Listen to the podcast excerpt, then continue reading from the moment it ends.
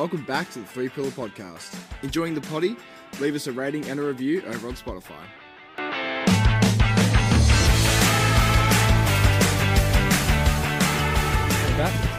All right, crew, welcome back to the podcast, episode 20, and joined by special guest or guests, Yeah, we got two guests today.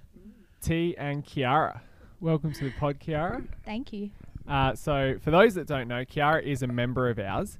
Um, who that's not the reason that we got her on though. well, maybe, but Lucky dip. just she walked in and we'll uh, sit down. Yeah. Um, wouldn't be the first time. But uh, Kiara actually, she's an exercise physiologist, um, and you run your own practice, um, specialize in women's health. So we thought, you know, we've got quite a large female audience, and you, we know that you're quite knowledgeable that when it comes to that sort of stuff. So, um, yeah, I think we've got a lot of listeners who will appreciate what you have to say and probably learn a lot, a lot more from probably what we have to say. So yeah, I thought it'd be good to have you on and just um, share your thoughts and opinions. So maybe first, thought could maybe describe a little bit about what you actually do, what it is, like what is exercise physiology, what you do specialize in, and then uh, yeah, we can go from there. Sure. So, yes, as you said, I'm an exercise physiologist. I work clinically. Um, so, a lot of the clients I see, what we do is we're active therapists. Um, the way we treat different conditions, different musculoskeletal concerns, different chronic diseases is more based around um, movement therapy um, and how we can integrate different lifestyle and um, just kind of common habits to help treat the mechanisms of different chronic diseases and concerns. Um, as you said, Josh, I specialize in women's health, meaning that I all of my clinical work is um, pelvic floor, PCOS, endometriosis, chronic pelvic pain, chronic pain, anything to do with female hormones. Um, that is basically, I don't see men at all. Um, is and that just because females are easier to deal with? oh yeah, that's why there's so Just much saying. research on them. How much smarter does Kiara already sound Yeah, I than Seb? know. Like, Yeah. no offense to Seb, but Seb rocks up and he's like, uh, coffee van, like, dude, do this, you know. James is credit to that. Kiara's just spilling out all these terms. I'm like, yeah, Yeah, good. I'm already it. lost. um, yeah, and I guess the, the biggest way that I like to describe my work to people is um, women are not little men. So the way we should be treated is should be nothing to do with men. Um, a lot of the medicine and the research is based on the default 70 kilo white male, and that doesn't work for females, and that's what I'm trying to change. Yeah, do you know point. if I'm not too sure? Like, it's just a random thought. But when they do like testing on rats, is it mostly male rats? Do you know this? Like, I'm like literally just come up in my head just Mm. then. No, that's a good question. Yeah. Um, yes, and sometimes what they do to the rats is put them on hormones so they don't cycle. Uh, okay. Yeah. So interesting that you say that because my brother used to work in a lab on rats Oh, really? and it was mostly males. Yeah. Yeah. That's interesting. I So didn't know there you go. Yeah. You can talk to him about that tomorrow. But that's a good point that obviously um, Kiara brought up is like, yeah, women, females are different to men, and therefore the approach to not even just like rehab or whatever it is, like just I guess anything in general is going to be slightly different. Um, nutrition, fitness, like whatever it is, there's there's going to be like different guidelines, paths. Um, so yeah, that's that's super interesting. But what made you like? Was that always the plan to go down that route? Like, obviously, you had to study first to do exercise phys.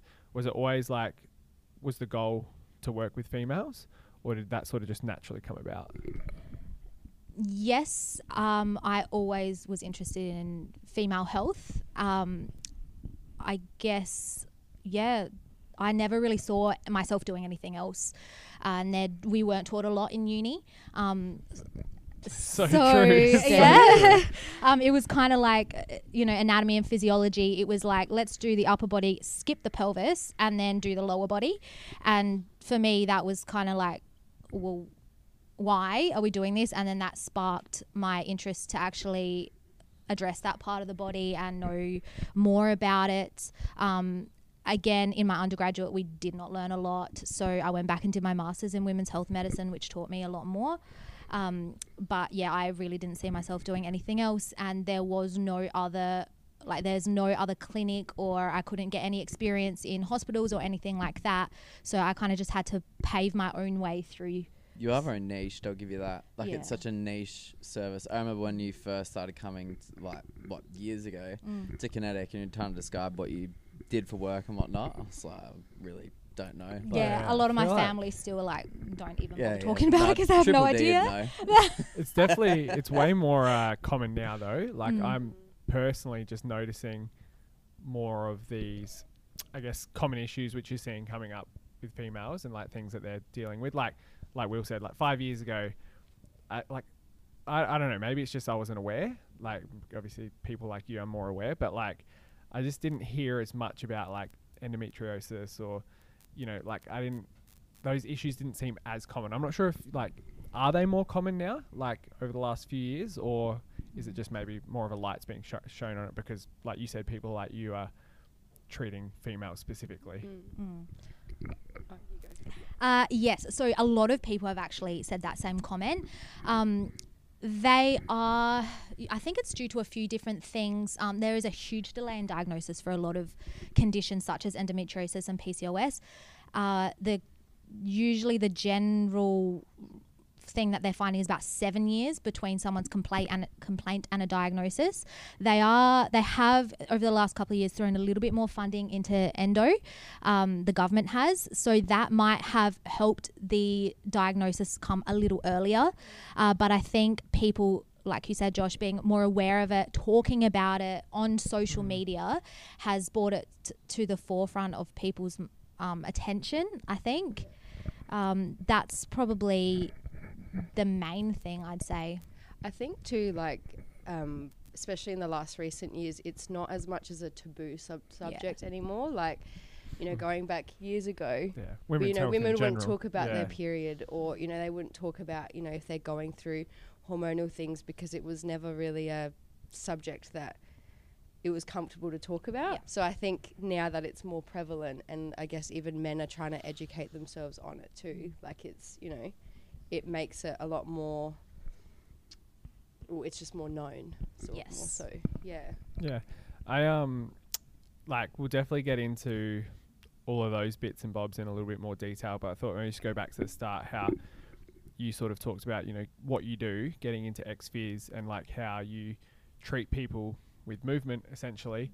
Um, I just wanted to sort of touch on that a little bit as well, just from more of a broad sense, you know, men and women in general, because I think like one of the most, um, I guess, like common things that I saw coming up in the fitness industry was people who would be told, like, you know, if they're ever feeling sick or injured or whatever it is, is to like rest and do nothing. Whereas I think, like, you know, there's that's changed a lot in the in the last few years. But like, movement is medicine, and like, even if you are injured or you know, depending on what it is, but like, you know, sometimes actually stopping altogether is actually going to make things worse, or doing nothing is going to make things worse. So, um, is that like sort of what your sort of work entails to a degree? Is it to like you know moving properly and doing things well, and that is actually beneficial? Yes. Yeah. So a lot of the old research, and I'm speaking for from a lens of women's health, is uh, specifically things like pregnancy. It used to be like don't move, pretty much don't get your heart rate up Yeah. over a certain beats per minute. Um, and things like osteoporosis, or you shouldn't, you know, bend, um, back pain, or don't ever tie your shoes again, like things like that. And yes, I do a lot of myth busting. Yeah. A lot of people are told whether it's by practitioners that are older, so older GPs, uh, older al- allied health professionals, like, oh, you don't move, give it a rest for four weeks, don't go back to the gym, Yeah, don't go back to your sport. Um, so a lot of it is education and um, debunking fear. Mm. Uh, because I feel like like you you've said- got to have though quite a good knowledge base in order to debunk that fear. In the sense of like, you know, if someone came to you and said about, I feel like you're actually a really good example. Like you do walk the walk in the sense as well with your ACL. I feel like it's a good point. Like Kiara recently did what your ACL. Well, you did it Still the fourth time. yeah, and then you did it like you did it again though when you were practicing your wedding dance. Yeah. And then, um, but like you're always in here and you're always doing exercises for it. Whether I think a lot of other people would just be told like go in for the surgery, opt for the surgery, recover, take some time, don't go onto it and whatnot. So I think like definitely your way of doing it, you look like you know what you're doing with it, and it's kind of a proof in point, like proofs in the pudding, I suppose, as well, and the fact Yeah. that like Walk you have talk. had that recovery and now your knee is a lot better. Um, but I think from your point, and just kind of giving you some merit there, which is you've got the education behind you and like the knowledge to actually be able to say, don't do that, do this instead. Because I feel like it can be so taboo if you don't know what you're talking about, and if you're like, oh, I saw it on a TikTok, like, oh yeah. you know. that's that's the problem. But like you said, I think yeah, well that's that's probably where it is. Like in today's age, is you've got all the old school stuff where so much of that research has been debunked or new information has come out. Um, purely because there just wasn't enough information back then, and then we're probably in the other spectrum now where there's like so much shit where Yeah. like you know people are putting out all this information which isn't entirely accurate or like maybe there is research but they're just putting out the you know first two sentences of the research article and not actually reading the whole paper. And they discover that it was actually just a test done on male rats and not on humans you know what i mean? Yeah. so um yeah which is super interesting because i remember when i did my pregnancy course as well the same thing like they were saying like they're going through all the guidelines decade by decade and it was basically the same like you were saying like in the 60s it's like you know don't do anything. As soon as you're pregnant just do nothing. You know you're probably going to kill the baby if you like Mm. get your heart rate up and whatever. And it's like then more and more research slowly started to come out. So you can see how people get stuck in that trap because that's what they've grown up knowing and being told. So i guess that's why we need sort of people like you to debunk those things. Yeah. for sure.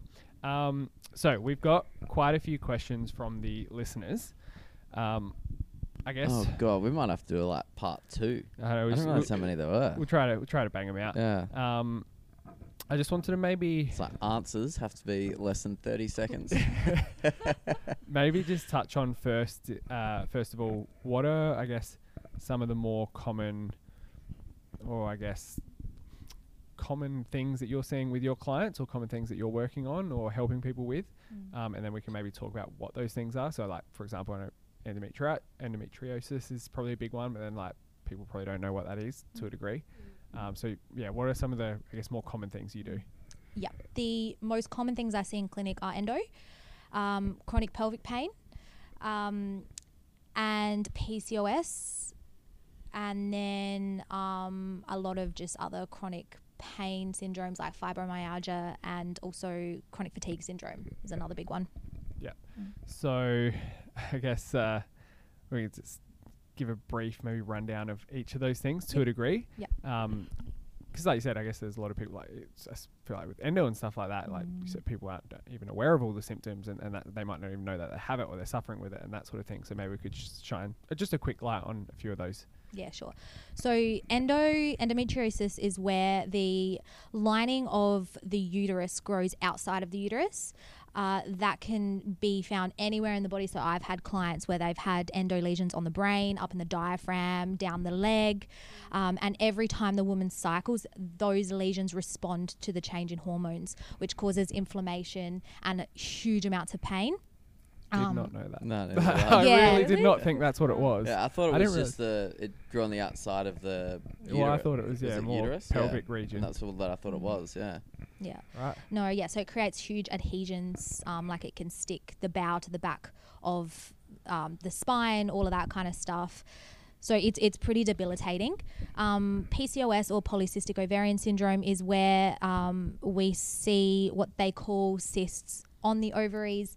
Um, a lot of people think that they are true cysts, but they're not the same as ovarian cysts. They're actually immature follicles. So the um, the egg hasn't matured enough to be released in ovulation. So it sits on the ovary and appears like a cyst. Um, that woman usually has higher testosterone levels and higher um, blood glucose levels, or what we call insulin resistance. And then chronic pelvic pain can be a result of endometriosis. Um, I see a lot of women with what we call hypertonic pelvic floor muscles. Um, so the pelvic floor muscles are really bound up, really tight, really overactive, and that causes a lot of pain and a lot of different issues just within their life. Um, another big thing I see that I forgot to mention is like pelvic floor dysfunction, so incontinence and prolapse.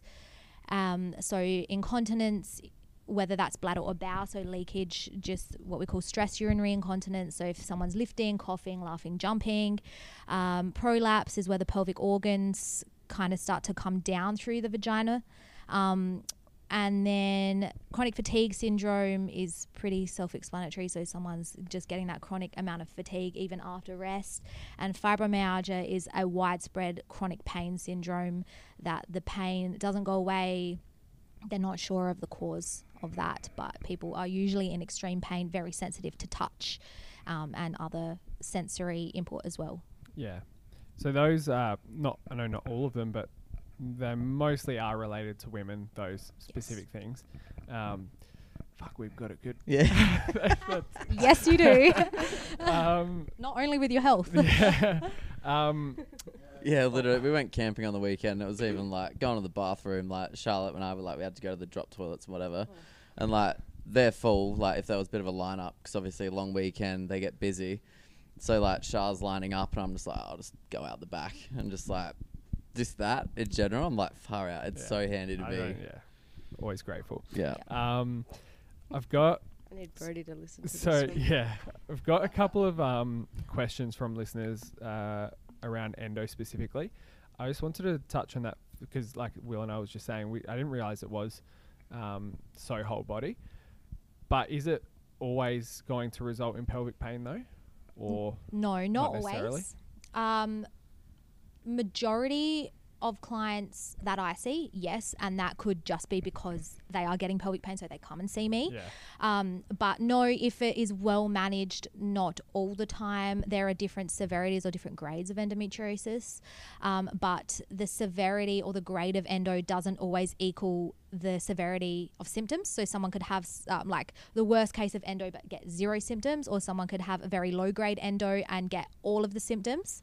Um, it just depends on other lifestyle factors as well. Sometimes how old they are, what their um, parents, what, what their mum's menstrual cycle was like, what treatment they're getting, um, how their exercise routine is, um, how well they're managing their stress outside. yeah. I know. Um, obviously, it is such like a broad topic. Like like there isn't just a do this and it's all good, or like you know this is how we fix it, or this is how we reduce like because there's so much to it.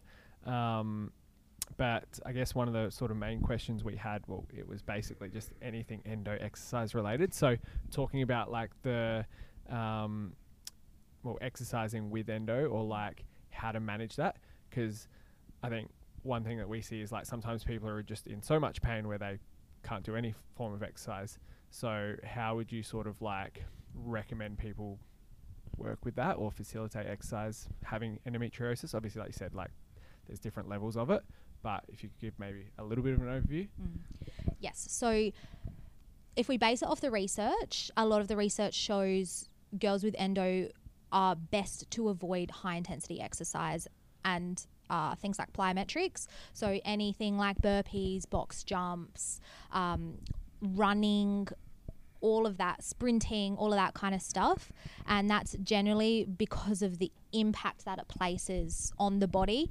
Um, and the stress hormones that are released during high intensity exercise will make their symptoms worse. And that's, again, not to say everyone, but that is in general what makes the symptoms worse. Um, if they're in a lot of pain, it is best to just listen to your body. Um, generally, when they're in pain, they're bleeding. If they're not on some form of contraception, that also stops the menstrual cycle.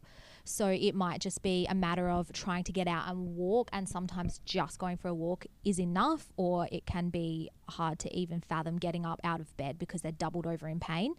Um, so it is a, it's a hard question to answer. Um, I definitely recommend if you are a person who is riddled in pain and can't get out of bed, has to take time off work or school, to see someone to help with that because there are ways that we can try and manage the pain when it is debilitating. And a lot of that has to do with like pel- pelvic muscle spasming, um, wi- what we call pain bracing mechanisms. So when you think about like a typical pain bracing uh, posture, it is that kind of rolled up in a ball. Um, and then generally people get tight anteriorly or, or through the front of their body and um, weak through the back of their body. So, kind of like evening those things out in a way that will help them, giving management tools that you can use depending how bad the pain is. And then, um, in terms of just general exercise prescription, it is what works with you. So, again, the, the research shows to avoid those high intensity exercises. But I know a lot of girls with endo who can actually handle that. And that may be at different times in their cycle, different times throughout the month that they can handle that more. But it is a matter of also managing other lifestyle factors Mm. to support what exercise you're doing. And what are some of the current treatment options available for endo? Good question. Um, a lot of it is hormone suppression. So whether that's an oral contraceptive pill is usually the biggest one, um, IUD, the Mirena, um, or the bar, just to stop the cycle completely. Yeah.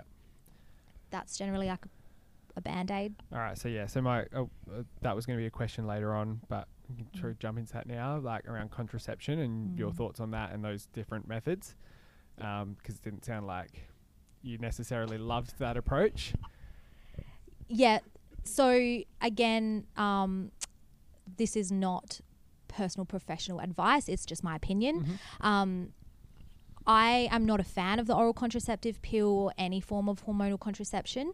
Um, th- there's been a lot more research now showing the side effects of hormonal contraception. A lot of it has to do with depression and anxiety. Um, and it's a very systemic approach. So when you take something like the pill or have the bar, it's a huge influx of hormones that are just sent through the entire body. And it's pretty obvious as to why that would start to affect the brain because, you know, our whole body has estrogen and progesterone receptors. And of course, it's going to cause side effects. Because you're sending artificial hormones through Yeah, the body, essentially. And they're huge Yeah. doses, huge doses. Um, it shuts down a lot of the like um, axis through our body. So like um, the HPA axis, HPO axis, and it just it it pretty much flatlines our hormones. Um, a lot of the time, it's used as a band aid. So if a woman goes in and says, you know, I have endo, I have p- painful periods, or even if she doesn't have endo, you know, my cycles are funny, I'm getting bad skin, you know, uh, anything like that, the general kind of rule of thumb is that she will be put on some form of hormonal contraception. Um, I'm a big uh, supporter of tracking your cycle, and then that gives us a lot more information about what might be happening at different times in the cycle and then we can start to treat that. So that's another thing that i actually work with is girls coming off the pill um, and also education on how to track the menstrual cycle through things like basal body temperature um, how to track ovulation. So if i'm working with someone with pcos we have a look at is she ovulating? When is she ovulating? Because generally PCOS girls have cycles from anywhere between 20 to like 60 days. Um, and we don't actually know whether they're ovulating, which is especially an issue if she's trying to conceive.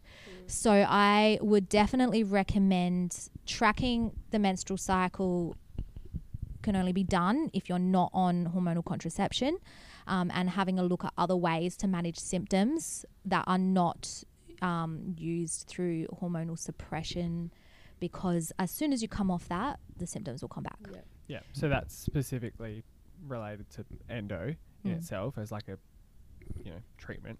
Um, what about the cycle in general? We go into that in a little bit more detail and that We spoke about this ages ago. Do you remember this? Yes. Yeah, yeah, yeah. I pretty much explained it all to you. Yeah, were- uh, what was it? An Instagram video? Yeah, well, or- can we just maybe maybe we'll just go into detail about it, Will, and just Go on, give Will. what told Kiara. when you're talking about the seasons Yeah, of the yeah. All I know is you've got the seasons, and that's pretty much about it. There's like summer, winter, oh spring, and Oh my autumn, Okay. and then that's kind of the go. And I remember like, yeah, talking to Kiara about it. She was like, "Oh yeah, like it's interesting, interesting video." I was like, oh, thanks. Um, Before we go into that, I just wanted to go back to because we spoke about this as well, literally a few weeks ago, about how the first line of treatment is hormonal suppressant. I suppose in that situation for a woman, like, you know, it's frustrating because if people don't want to go on, you know, hormonal treatment, then they feel like they have no other option. What would sort of be, I guess, then an option? Like, I know obviously coming to see an exercise physiologist, but then what would your, I guess, next point of contact be? Like, would you go try and see like a gynecologist, or like what would be your recommendations after that point, if that makes sense? Yeah, doctor shop. Yeah. So don't get stuck with one doctor. Always seek a second opinion, and I think that's becoming I thought that was a like dead set business, like doctor Oh, shop. I was like, oh, sick. Like, what's this? No, um, yeah, just t- t- trying a few different GPs. Um, someone that'll listen to you, generally a female. Um, gynaes, yes, if you feel like you need to, obviously they're going to be more expensive. Um, and even then, like not all gynaes will listen. A lot of them will still want to put you on hormonal contraception, but you got to stick to your guns. Yeah. Get like I said, just getting two, three, four different opinions, and that's like doctor, like even that relates to other fields like physio, whatever it is, um, because I feel like people just don't do it though because it's so much effort to actually. Yeah. do but it. you're also like assuming, oh yeah, all the advice should be the same. You know, they're a Yeah. professional. Hundred I remember Tony Robbins had a story about how he's got like a tumor in his head, like a big. That's why Yeah, he's so I've big. heard this. Yeah, and he the first doctor said surgery or something um, the second doctor was going to put him on this special new medicine and then the third doctor said it's fine leave it like the other two Yeah. doctors said if you don't treat it you're going to die yeah, and the third one said it's fine you'll it's be had it fine for like forty years or something. yeah and like the i think the surgery someone else had it and they died the Mm. pill and everyone on that one ended up having cancer and then he Mm. just left it so it's like it's pretty valid getting opinion Yeah. um I think it's just frustrating though, I suppose coming from a woman's point of view too, because like they that's the first point of, you know, um, treatment for that when it's like Kiara said, like it's just a band aid. Like it's not something that's gonna actually fix the problem. Whereas women wanna fix the problem and you're going to all these people. Like I've had some of my clients even have these problems and the first thing is the pill. You yeah. know? I'd definitely say what one of the biggest issues is because there's just a lack of research Yeah. in that area. Um, and like you said, there is obviously a lot more funding going into it. I've seen a lot more initiatives around it, but still definitely takes a lot of time. Um, but yeah, I guess it's probably why it's good to have chats like this to just share, share some education. Um, so yeah, just rounding back to the cycle in general. Um, definitely want to talk a little bit about that and its impact on training, nutrition, all that sort of stuff.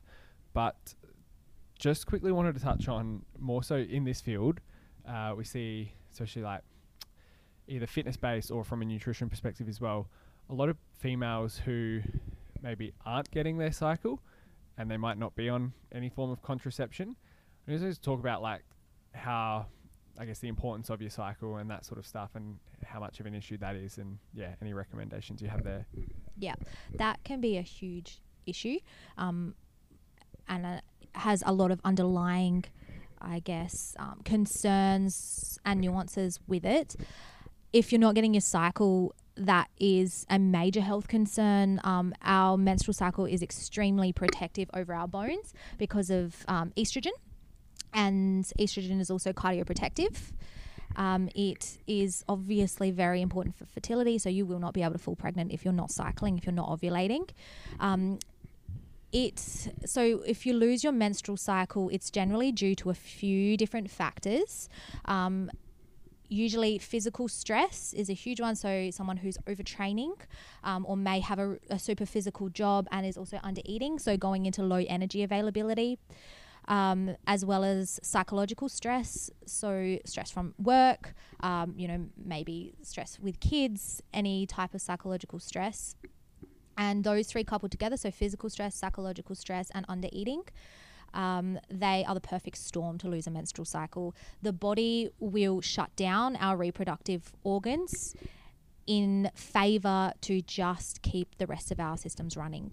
Mm. So, it's really important. Because it requires a lot of energy heaps of energy. for that to occur. Mm. Um, and yeah, so I think that's probably one of the most common things that I've seen, you know, over the last six, seven years doing this is females who are training quite a lot or uh, constantly in like a calorie deficit or both. Typically tends to be a combination of both. Um, and I think again, it's just sort of their like very common thing. They lose their cycle, but they're probably just not educated around like why that's such a big deal, and they're sort of brushing it off like it's like, oh, it's okay, like I'll get it back eventually, or like you know, who cares, like Yeah. almost like it's not that much of an yeah. issue. A lot of people think it's convenient. Yeah. Mm. Um, so I really just wanted to highlight the importance of you know why that is an issue. Um, what are some things you can maybe do then if you are in that situation? if you have lost your menstrual Yeah. cycle. Yep. Generally, um, it is what we call hypothalamic amenorrhea or HA. Um, and I that, knew that, Yeah, but I wanted you to say it. oh, okay. you want me to say the big word? um, You yeah. couldn't even say it right now if you tried. yeah, hypothalamic. what is it? Say it again. hypothalamic amenorrhea. Yeah. Yeah. Yeah. That one. Yeah. Um, so that's usually diagnosed through a process of exclusion. Um, and that's a whole nother kind of issue. Um, but the, the main things to do are to increase energy intake and decrease energy output. So, whether that is decreasing high intensity training, which is generally the biggest issue because of the amount of cortisol that is released when we train at a high intensity um, and then also making sure that you don't train fasted, um, that you shoot calories up quite a bit. And carbohydrates are so important because that's the building blocks of our hormones. Yeah. Look, these are like, this is obviously great advice, but I just know because that's the advice that I try to offer to people in these situations. And if I'm sitting here, yeah, again, like, you know, just because I've seen this so much, but um, I'm a girl who psychologically doesn't want to do weights because it's going to make me bulky. And I'm trying to avoid carbs because, again, I'm going to get fat or it's going to make me bul- bulky. Um, so I know that in order to be as skinny as possible, I should do as much cardio as possible and I should eat as little as possible. Um, that advice is basically, you, again, we're sort of contradicting what these people have maybe been brought up on, and whether that's because of what they've been told when they were younger or TikTok or whatever it is. Um, you know, they should be doing as much cardio as possible and eating as little as possible. When you're basically saying the opposite of that, do lower intensity exercise, maybe probably less exercise in general, and eat and nourish your body. Probably the hardest thing would be to start with, be like changing the belief system that they have. Yes, and that's Yeah. that's sort of around the point that I'm trying to Mm. make. And again, like probably why having Kiara on, like because you know Will and I can say it on an episode, and people probably take it with two cents. Again, just having another expert on. Um, but I guess like you've probably seen this, like you've had a lot of experience with it, and you've seen like what works and the impact that it can have. And so it's just like I guess hopefully people listening understand that advice that works, um, and that doing those things again, it's just like debunking myths that doing the low intensity exercise, doing the strength stuff, not going to make you bulky. Um, doing or eating a little bit more carbs isn't going to make you gain extra extra fat or whatever it is. So I think it's just like it was just a really important part to touch on. Yeah, it's. I think, like you said, Will, there's a lot of underlying issues with that. That's a very surface level explanation of it. I think, um, like, I could probably do a whole another episode on something like this, but um, I was thinking like, do you know the imperfects? I was Mm. thinking about this the other day. This is a real random tangent, but I Yeah. think like worth touching on. Like the Imperfects podcast, they've got um psycho. Have you ever listened to one of them? no. No. Um, so they've got like a psychologist that comes on. I'm sure you do, Emily, and so she talks every like. I think like five episodes or so she comes on. I was thinking like, God, it'd be need handy to have to do it. Kiara Yeah. coming on every like five episodes to run over a few bits and bobs. Yeah, no, we, we are definitely like brushing over topics in this podcast just to keep it time poor. But if ever, Mhm. if obviously if anyone listening wants more info on them, then we can like maybe talk about one topic in particular in an episode or whatever. Yeah. Um, but yeah, where were we? Yeah, I was just Sorry. saying, like uh, what we were saying. There's a lot of underlying issues with that. So, um, you know, the, the fear of weight gain or the strong beliefs of, um, you know, how much cardio people should be doing, and then there comes into play a huge amount of eating disorders and disordered eating, and that's not something that you can just tell someone to snap out of. Um, so it's a huge, it's a lot of psychological work. I think Mm. uh, Yeah. very much easier said than done. Yeah, like Will Mm. said, the belief systems. Like it's like even even when you know something. So like so I'm, I'm sure people listening to this who are maybe in that situation will be like, yeah, I know that, but I still don't want to believe it Yes. to a degree as well, uh, which is which is tough. So yeah, maybe we need to get a psychologist on as well and Mm. go into Yeah. that a little bit more. Um, so Back to the cycles. Is that yeah, a good touch so on? so the first question we sort of had here around that was um, how do hormones change throughout a female's cycle, and how does this impact their strength, their nutritional needs, their energy levels, um, I guess in general. Yeah, great question. That's also something that I get asked a lot. Um, so, if we look at an overview just simply of the menstrual cycle, um, day one is the first day we bleed. Generally, our hormones sit quite low, so we will just have a look at estrogen and progesterone, the mm, two main drivers at the moment. So, estrogen and progesterone sit quite low while we're bleeding. Um, generally, a healthy bleed is between three and five days. Um, that can give or take a few days. Um, and then as the bleed ends, we enter what we call the follicular phase. So the uterine lining starts to build. Estrogen slowly starts to rise until it hits a peak at to what we call ovulation.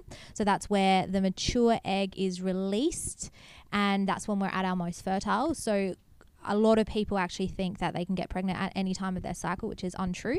It needs to be around a window of ovulation. Does it change from female to female? Like, as in, let's say, I don't know, like you and Ti, like, let's just use an example. Yeah. Like, can Ti, does she have a wider window potentially where she could fall pregnant compared to someone like you who might only have like a three day window? Or is it like, it's pretty um, consistent throughout all females? Like, no, it's three days is what you can fall pregnant. No, it's, it's pretty standard. The like both mine and Ti's cycle might differ. Um, the, length, of. Uh, okay. and when we ovulate, um, but generally the ovulation window is how long that egg is um, fertile and stays there, and also the um, sperm survival rate Okay. too. Um, so yeah, once we hit ovulation, that's when estrogen peaks, and then once ovulation um, has happened, estrogen starts to drop and progesterone takes over. So it's kind of like this nice. There should be a really nice ratio, which is important. If the ratio is a bit skew, if that's when we start to see different signs and symptoms through a menstrual cycle. Um, a normal menstrual cycle is anywhere between about 21 to 35 days. So that's quite a wide range and it would differ depending on the woman. Any shorter or any longer than that is probably means to be checked out. Um, in terms of training and how to train with the menstrual cycle, I think this is a big thing that's sold in the wellness industry. Yeah, I see a lot Um, of this. It's just people harp on about it and they give it a lot of. Um, I, I think they, they tend to put a lot of emphasis on things that probably don't need emphasis on. Mm. Um, it really depends on the person. Mm. So, for example, me, I don't have any. I don't change throughout my menstrual cycle. It doesn't bother my training, um, whereas other women might find it a different ex- might have a different experience. Generally, we see we're more fatigue or stress resistant in the follicular phase. So, in the phase before ovulation and ovulation, maybe is our most energetic time. Um, and then through the second half of the cycle and just before the bleed, energy levels or stress and fatigue resistance may drop. So you might find that you f- fatigue quicker.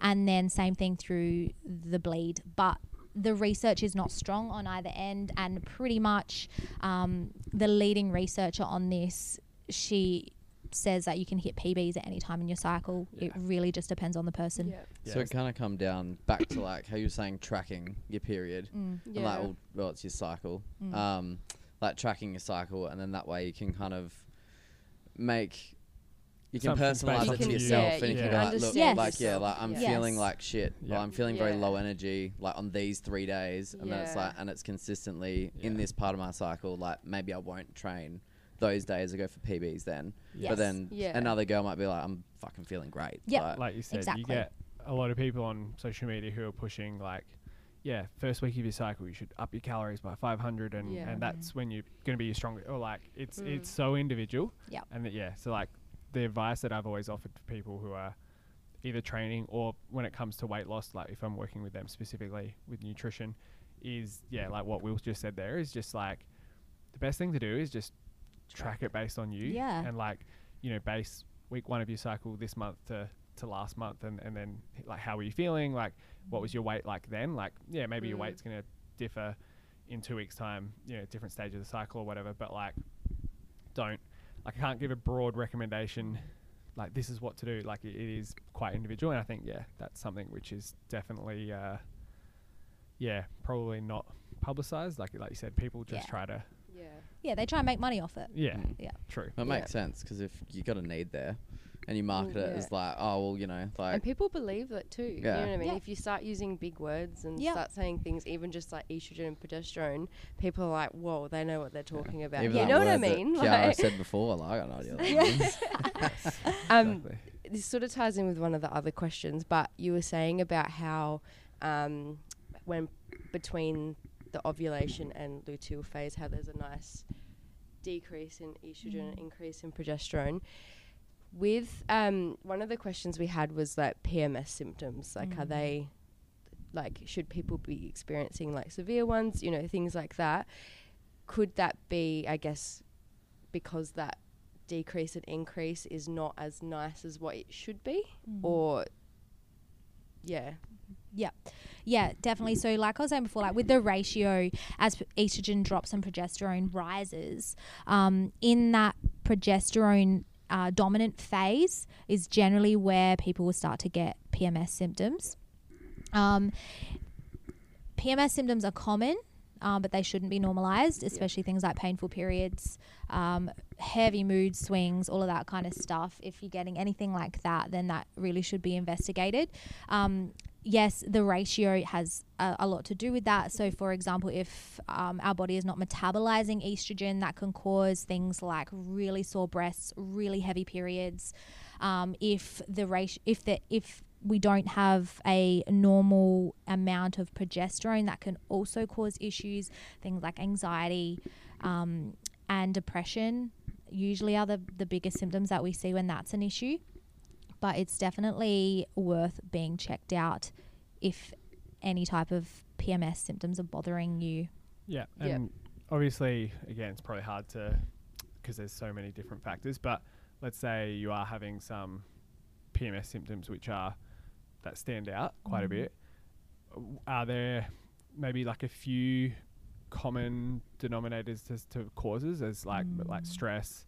Again, maybe overtraining, undertraining. Like, are there a, a few key ones which could be, uh, or I guess, key indicators? Yeah. Um, an interesting fact on that is it actually depends. The period you have now actually depends on what you were doing three months ago. I remember you said this to me Right. a few da- a few weeks ago, and I was like, "Yep, yeah, sense. yeah, e- exactly. And um, it kind of helps you, like That's in in though. retrospect, yeah, because the egg takes about three months to mature before it's released.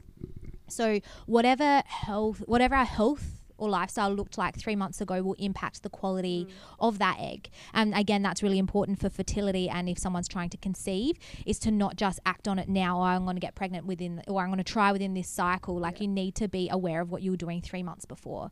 Um, so yeah, like That's why everyone who does dry July, come September, Yeah. they're absolutely healthy. it's the best cycle of, Yeah. the, of the year." um, but yeah, on that alcohol, big one. Um, any anything that is causes a lot of inflammation. So things like alcohol, excessive caffeine intake, lack of sleep, high stress. They're the biggest ones. Um, That's actually just a really good point though, because like I feel like so many people would be having maybe issues and then be like, "But Why? I've been really good this week. Like everything's been perfect." It's like, oh, actually, three months ago, like Yeah. fuck, I, I changed jobs or like you Yeah. know I was partying every weekend, it's Yeah. whatever it is. So yeah, that's Yeah. interesting. yeah, Um, yeah, they would be the biggest things that have an effect. Yeah. Cool. Um, wanted to touch on uh, pregnancy a little bit as well. Um, so, and I guess maybe we can talk about the pelvic floor a little bit too. Um, we were definitely just talking about something, and I wanted to bring a question up regarding pregnancy, but it's completely slipped my mind.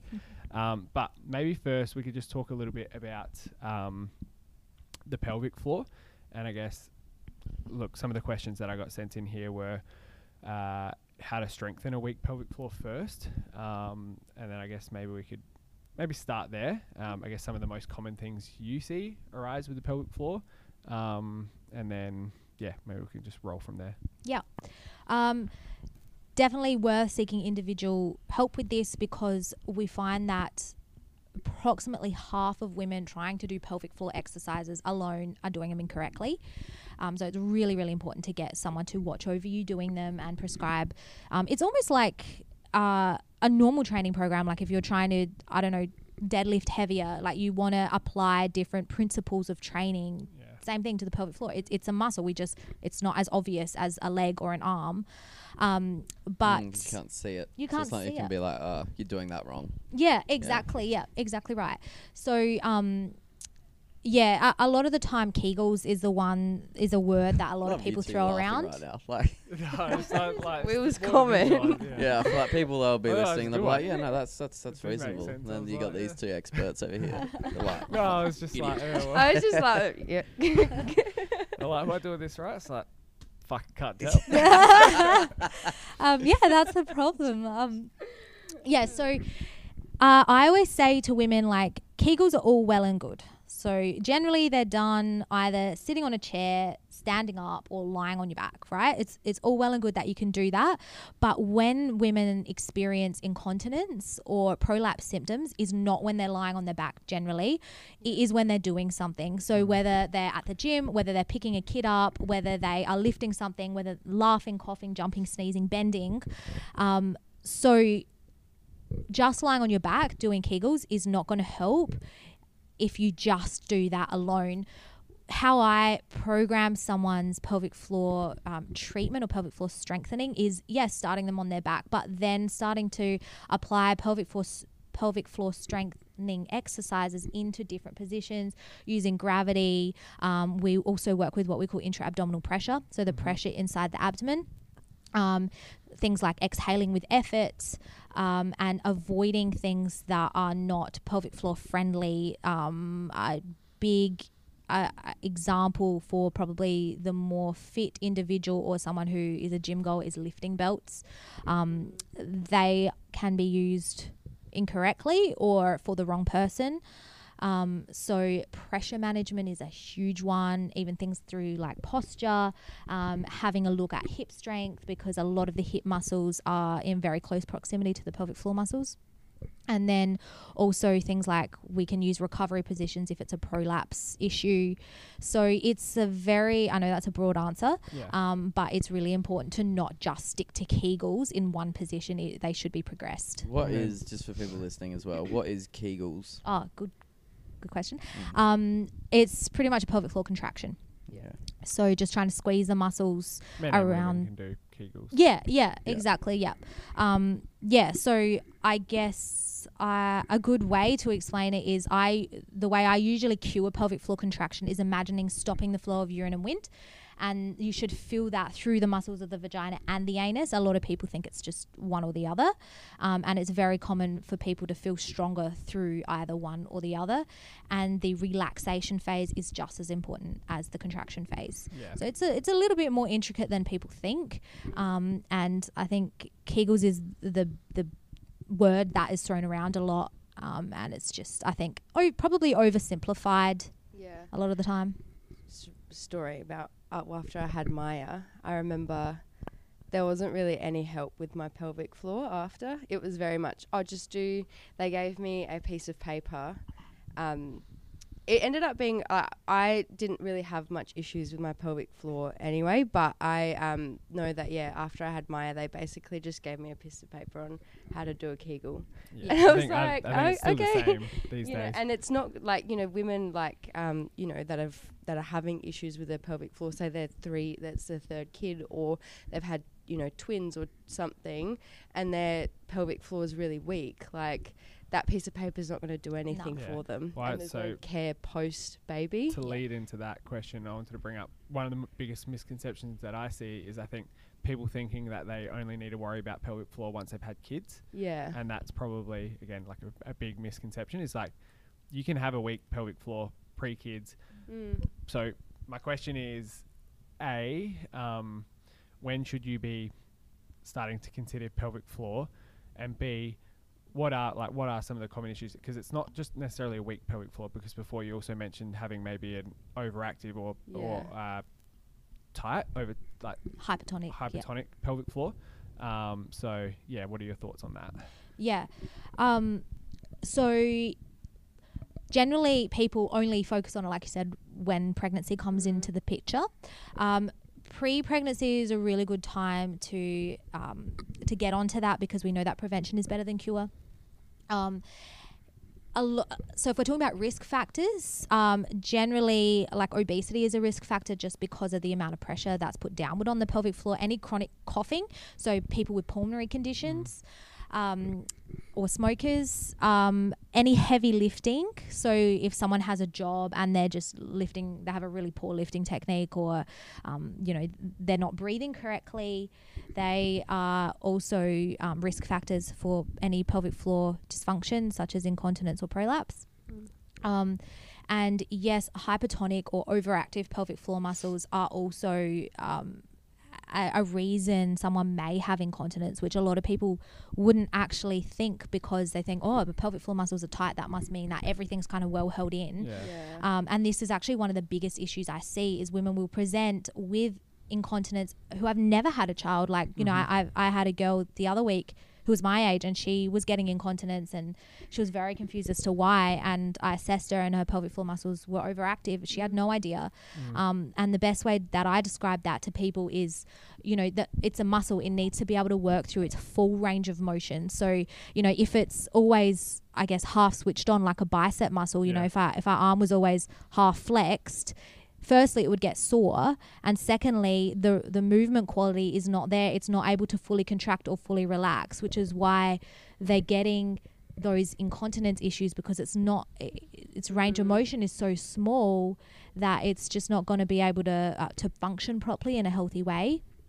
Um so definitely getting assessed as to what the reason for the incontinence is and to be aware of um, things like just gripping through pelvic floor. A lot of people, you know, when they're stressed, they tend to breathe through the chest, so shallow breathing, and we know that the diaphragm has a huge impact on the pelvic floor too, um, as well as women tend to grip through pelvic floor a lot, especially if they're getting pelvic pain. So they're sitting there stressed, whether they're either stressed for work or they're just not focusing on what they're doing. Gripping through pelvic floor, um, clenching the jaw, and breathing Yeah. very shallow. I was actually about to ask: Is can stress cause uh, like Mm. hyperactive pelvic floor? Yeah, yeah. Yeah. Yes, for sure. And again, a lot of the women that I see who have a hypertonic pelvic floor, they don't realize how much of an impact their stress has to play. And you know, part of their treatment plan might actually be, okay, we're going to set a reminder on your phone for every every half an hour at work. The reminder will go off, and you need to relax your pelvic floor. You need to uh, be aware of gripping through pelvic floor that you're contracting all of those muscles relax them take a few deep breaths and then continue on with your work and check in again in another half an hour Yep. And now, how can um, I don't know, like, we'll s- jump onto pregnancy, but can having a, a hyperactive pelvic floor impact the pregnancy as well, like when giving birth? Yeah, uh, yes. So if the muscle can't relax, it's going to make the labor much harder, um, much more prone to tearing. Yeah. Um, So again, pain. like I think it's just a lot of people think, okay, after I have the kid, I'll Mm. Worry about worry about my pelvic floor. Mm. But I just want to sort of highlight the Kid, like you know how when some pregnancies, like the kid comes out with a cone head. It's like, oh. it's like tight pelvic floor. You get it. Just goes to show like a male's brain, like Yeah, yeah, the it's probably- conversation then. This is Yeah, why I'm here in. today. Yeah, yeah, yeah. That's why I'm here today. But no, it does make sense. Um, so I thought, yeah, maybe we could uh, touch on pregnancy a little bit as well. Um, and I think as well, maybe a good starting point. You just said it before, but like, uh, would you say prevention? uh, Prevention is better than cure. Cure, yeah. Which I think again is a really big one when it comes to pregnancy as well. Is like obviously if you can limit your risk factors pre-pregnancy, increasing the chances of having a healthy pregnancy and and you know postpartum and all that sort of stuff as well. Um, so maybe we can start with a question here. Actually, is this true? Uh, just because you said it about the eggs before, but isn't it true that your you, the, how, how do I word this? The quality of your eggs, or like the it's impacted like through your grandmother, or like like the the way it's sort of passed down. Do you get what I'm saying? Mm, I think I think so. Um, so Yeah. the quality of your eggs is definitely dependent on your lifestyle. Yeah. Um, yeah, m- I'm not. So I don't know. There, there's definitely like I've seen a um like a th- kind of thing going around where, you know, your eggs are kind of carried by your grandma. Yeah, Yeah. That's I've sort of seen what I that, was. yeah. That's what you're going from. Yeah. Yeah. Um. I I'm not exactly sure about the quality. I haven't Mm. seen any research based upon that. Um. That would definitely, in in my opinion, depend on your lifestyle. Um. Probably unless you were carrying down some genetic issue Yeah. or some genetic chronic condition that's been passed down that affects the quality of the eggs or the count of the eggs. Mm. Yeah. You'd probably say like lifestyle would impact the health more so than your grandmother. Like Yeah. that.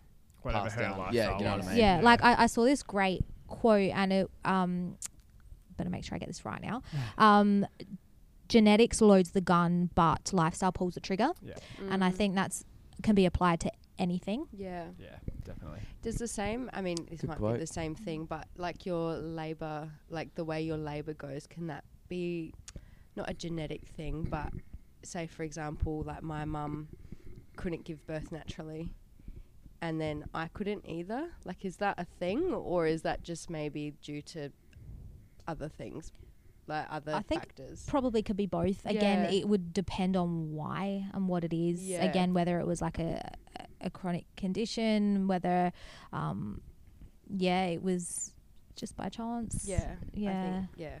All right. Interesting. Um, I know there's like probably a lot we could cover re pregnancy, but um, I guess maybe we could talk about just a little bit pre-pregnancy, and then I guess maybe we could talk a little bit more about during pregnancy, Yep. um, like exercise and pregnancy.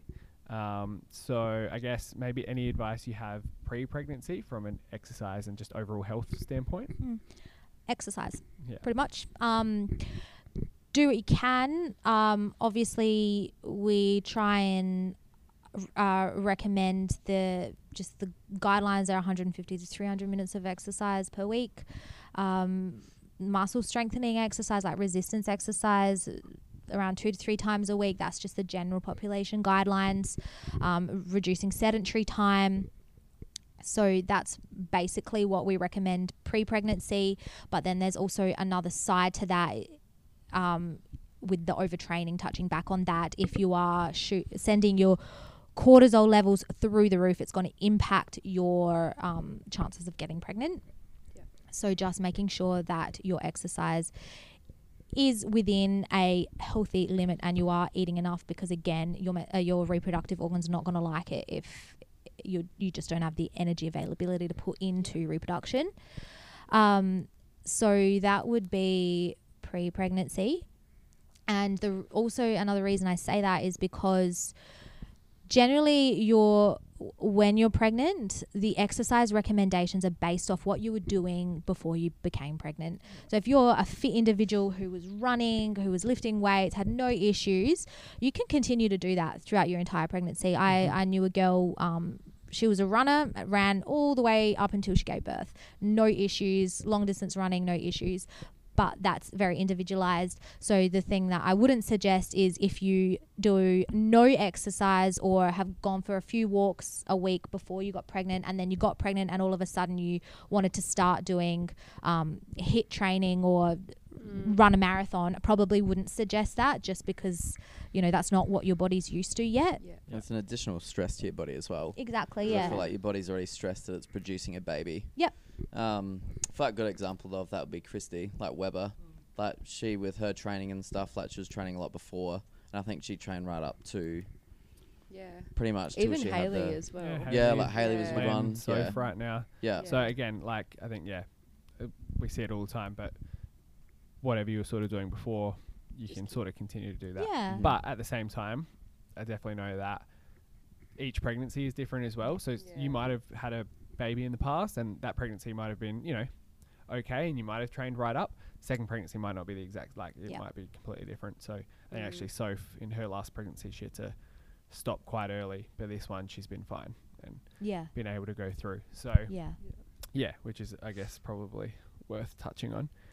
Yep. Um, any other I guess main considerations while training during pregnancy? Because What would you kind of recommend, even for I suppose biggest one that I see is um, exercises to do and to avoid, I suppose, would be Mm. like the biggest ones. Like, when do you start? You know, should you start alternating exercises as soon as you fall pregnant and been like, all right, like I'm not going to, you know, lay flat my stomach or something like Mm. that, or Yeah. do you?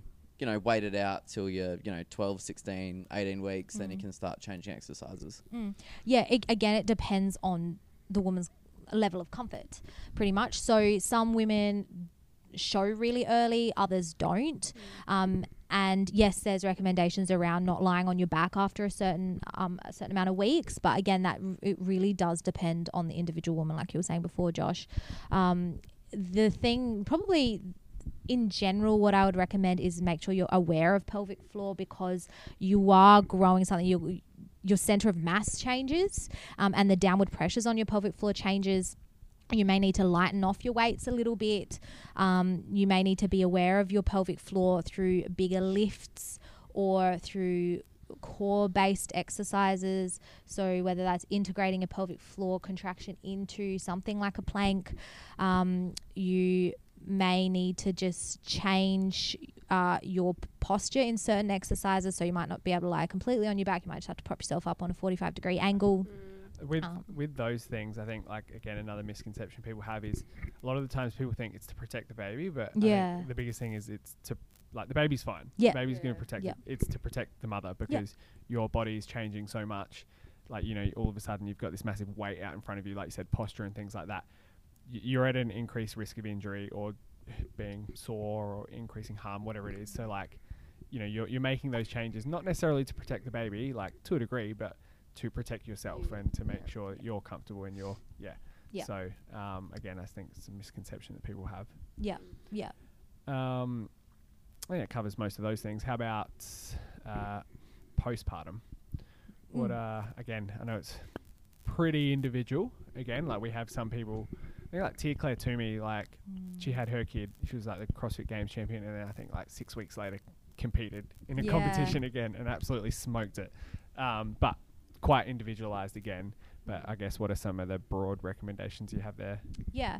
Um, probably the biggest one is just let your body heal after you give birth because you've just done something that's huge. Like it's, Mm. it's a lot of effort for your body to give birth, to grow a baby and to give birth.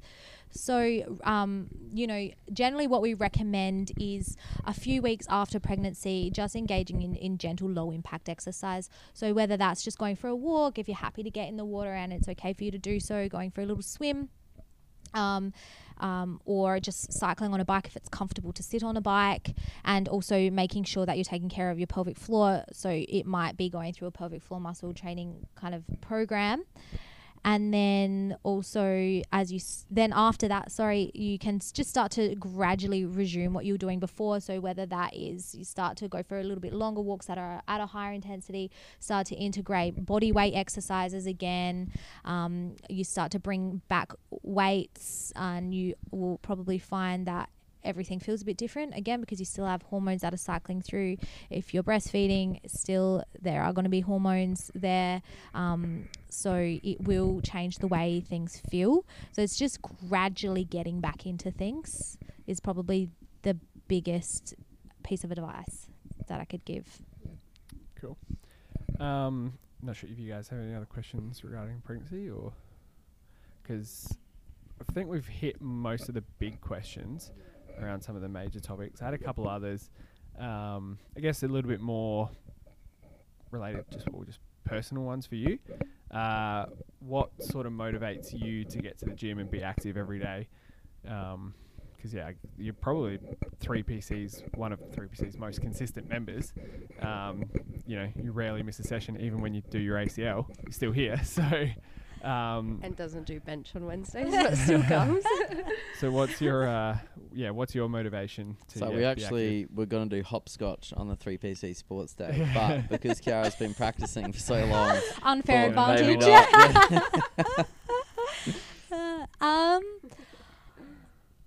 i i just love it Yeah. that it's probably that's not very helpful but um i have always loved exercise and i think it, for me it's a way to relax and it's also a social thing for me um so yeah i It's pretty easy. Yeah, it's it's it's not a hard like when you decision really love for me. something and you're like, ch- it makes you genuinely happy. It's Yeah. not hard to do. Yeah. It's like just, eating you know, chocolate.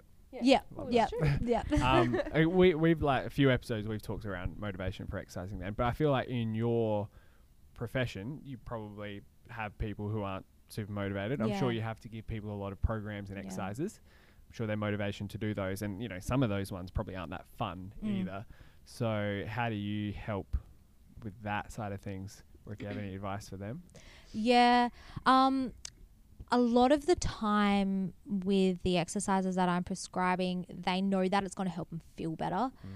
So, if nothing else, it comes down to that, as well as generally, I find that people are like, oh, what's a big chunk out of my day? You know, like I'm going to have to do this for half an hour. But I, I if they're struggling with that, then I generally say you can break it up into bouts of exercise. So it doesn't have to be, um, you know, that full program all at once. They can break it up into, you know, a couple of exercises at the start of the day, a couple of exercises at the end of the day. Or if they're looking at walking, we can do three times 10 minutes. Um, so it's a little bit easier to integrate into the day. Um, but sometimes people just be like, I hate it. I don't want to do it. I will not do it by myself. And in that case, then um, it's obviously a little bit harder. So I, they might end up having to come in to see me every week, but I always make sure that they know that their progress is not going to be the same as if they're going to be consistent, which is obviously what you guys have been talking about over the all of the podcasts is consistency mm. is what makes the difference. So it doesn't need to be you don't need to be perfect every single day. Just aim for a couple of days a week Yeah. and go from there. If you're consistent at least 80 in 80% of the time, it's better than being perfect. Yeah. 20, Yep. You know? What's the uh, the most rewarding part about your job? Probably seeing women get back to the things that they used to be able to do and that just felt so out of reach. A good example of that is I saw a um, a girl who was very similar age to me. She had two kids and she had such issue with her pelvic floor that um, you know she could barely walk without getting any pelvic floor symptoms and we got her back to the point of being able to jump on the trampoline with her kids mm. and that's just amazing to see people are so excited to just mm. do things like that to some of us would just be like oh Yeah, That's it's nothing. just- Yeah. yeah, that's an everyday task. Like, Yeah. that's true. yep Um, is there a mantra or a quote that you live by? Dropped a couple bangers in this mm. episode, to be honest. So. Yeah, the gun one was Yeah, that was a good one. Can't Yeah. top that. Genetics load it, but lifestyle fires it. Yeah. Is that yeah. what it was? Yeah. yeah in short yeah What was next Instagram post? Is gonna be that quote. It'd be something to do with golf instead. Um, no, I don't. I don't. Wouldn't say that. I have just one quote. Um, I think probably the thing that I try and do most, which is not really a quote, is just make sure I stay present because I'm really good at um, just thinking about the next thing I have to do. Or I like being a business owner though, and like you are quite busy with your line of work. It's my recommendation. When Yeah. Get into that. oh, segment. sorry, I Josh. feel like, but even like we were, I mean, we can kind of jump across and jump back, but I feel like even we are talking about yesterday to do with like the lotto and it being two hundred million dollars, and I was like, I was saying to the like crew, I was like, I just, I don't think like you've got some things in life. I think like you can't buy. You can buy happiness to a degree, like it'll make you more comfortable. But I think at the end of the day, it's like a lot of things that you do. It's like relationships and and making memories with people. And I feel like that's like one of the big things that people kind of miss in that sense. yeah. Um, about being present, yeah. Because I was saying when like I went to New Zealand, I remember just like standing. Um, we're in the middle of a golf course. I think I've said it before, but like I was standing in the middle of it, and I was just like, "Fuck! You could give me a billion dollars right now, and I'd still want to be just here. Like I wouldn't want to be anywhere else. Yeah. I feel like um like yeah, it's massive, like being present. But I feel back to your point, it's so easy to get caught up in like, oh, what have I got to do tomorrow? Like, what have we got to do today? Um, even Josh and I talking about before, like what the go is with like three pillar in the next kind of eighteen months, twenty four months. It's like you can get so caught up about that Mm. that you do forget, you know, to think about what you've kind of got to and how you're living like circumstantial for today in Yep. a sense. Yeah, uh, the other big thing with that as well that that I quite like to remember is you know there's there is time between a stimulus and a response so if you know a really simple example is someone asking you a question or someone making you angry or frustrated or something like that if you just take a second or two in between breath, your yeah. response yeah it can change your whole day and you know that is that can be applied to anything throughout your day like if you just take a second in between how you respond or how what your next move is it can just create those little bits Yeah. of presence Mm. throughout your day does. It's and you can think as that one. well that Mm. like you taking time to reply is so long. Like, say someone poses you a question, you like Mm. you think about it for let's say three seconds. In your head, you could be thinking like, "Fuck, they must be thinking."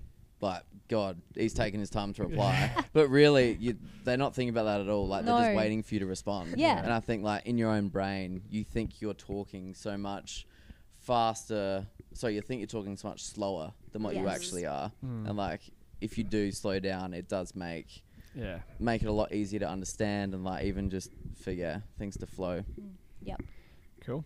Um, well, if there's no more key questions, we can get into recommendations for this week. But just was going to touch Yeah. on. We got one question here, and I just don't know if it was personalized I might have to skipped someone. a couple. I don't know. Nah, it was just um, 66 year old female losing strength. Should I find a gym or a trainer to help? Uh, I had that one asked to me. so I um, just thought, just because they might listen to this, and it's Mm. like for them specifically. Yeah. I mean, like, What's what's your well, maybe before you answer that, Mm. what's your demographic? I know you probably see a w- range, but what's sort of like the main demographic? guessing women. yep um Dudes, m- twenty to thirty. probably age group would be 20 to 40 Yeah. be the main Cool. Mm. Um, well, sixty-six-year-old female losing strength. What would you say, like? Because I think again, that's probably pretty common. We've had a few people sort of come into the gym this year, like they pop in, they go, "Oh yeah, but I'm a bit old or whatever." Um, you sort of advice there for someone forty and above Mm. who is losing strength. What can they do about that, Mm. or you know, not as healthy as what they once were? lift heavy Yeah. that is the biggest piece of advice that I give any woman, especially through menopause. Obviously, there needs to be a progression, like progressive overload, but lifting heavy for a low amount of reps is so good for women, um, especially bone strength, hormonal, everything. So, if you feel like you're losing strength, just start lifting, obviously under supervision if you need it, if you haven't done it before.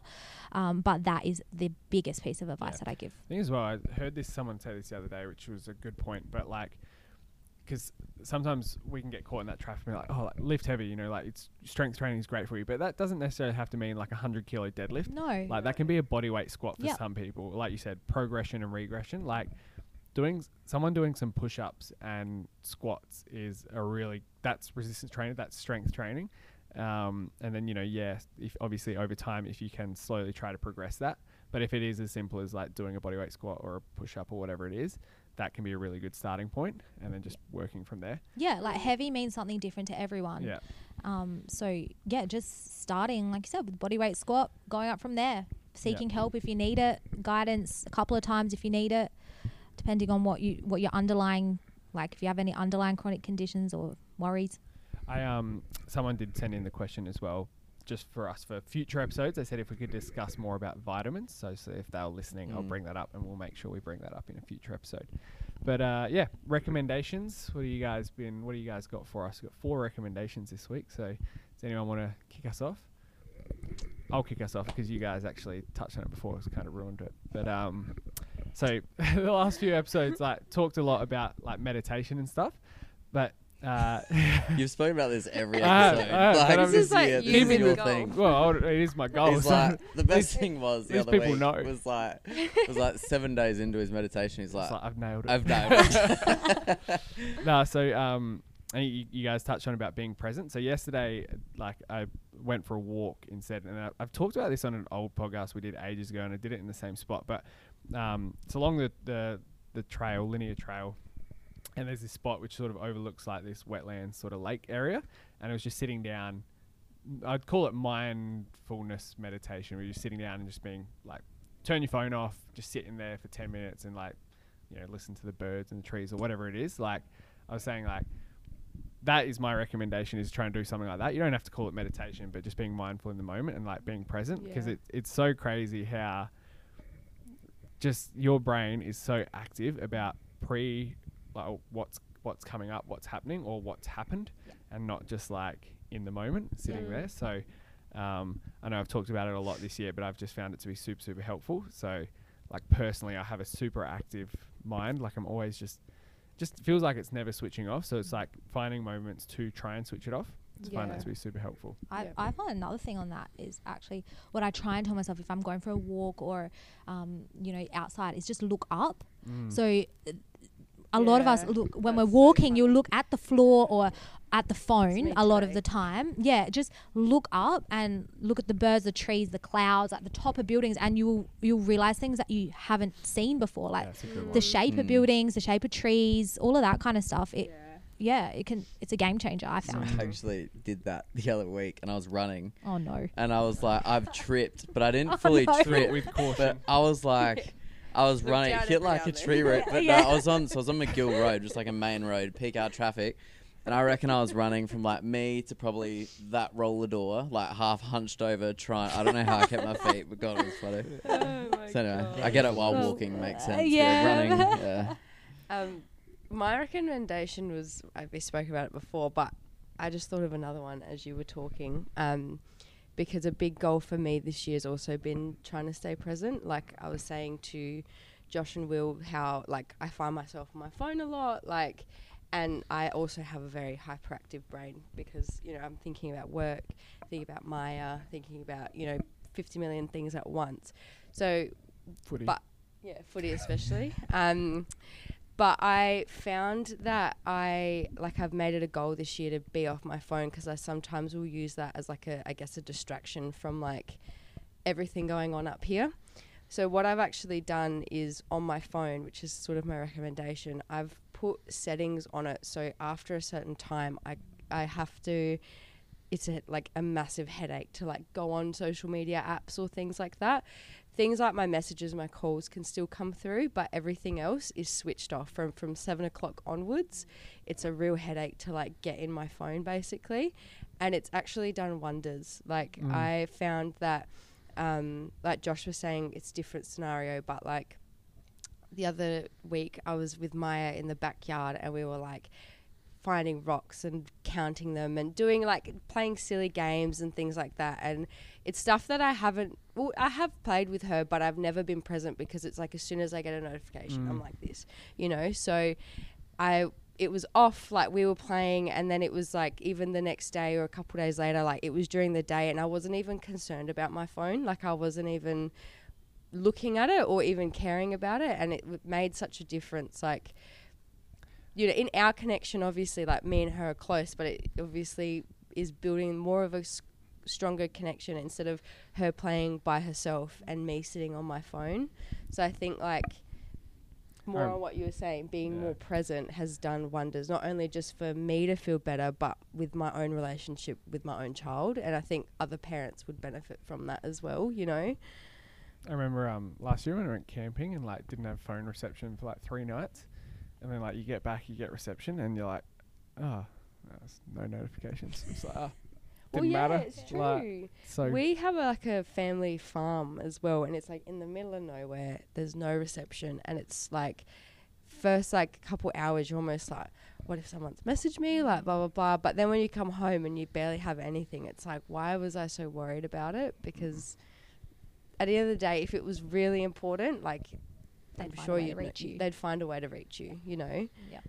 Yep. So- Even then, like, I can't remember. It was in some book that I read ages ago, but he talks about it, and it's kind of been my like philosophy around like notifications on your phone and whatever. Mm. Like, God forbid, but say someone very close to me like passed away like randomly while I was out camping on the weekend. mm, It's like you wouldn't call me straight away. Like if they were in a car accident, you're not going to call me and be like, "Hey, Will, like you know, X and X was in Mm. like a car accident." Like you'd call the firefighters or you'd call the ambulance, and then like, you know what I mean? Like I'm not going to be able to do anything. yeah, Um, so anyway, that's kind of like that was my thought of all of that. Is like you know, if the gym was on fire and you called me, been like, "Hey, Will, the gym's on fire," I'd be like, maybe Why didn't call, you call yeah, like maybe call zero triple zero first? instead. Like you know what I mean?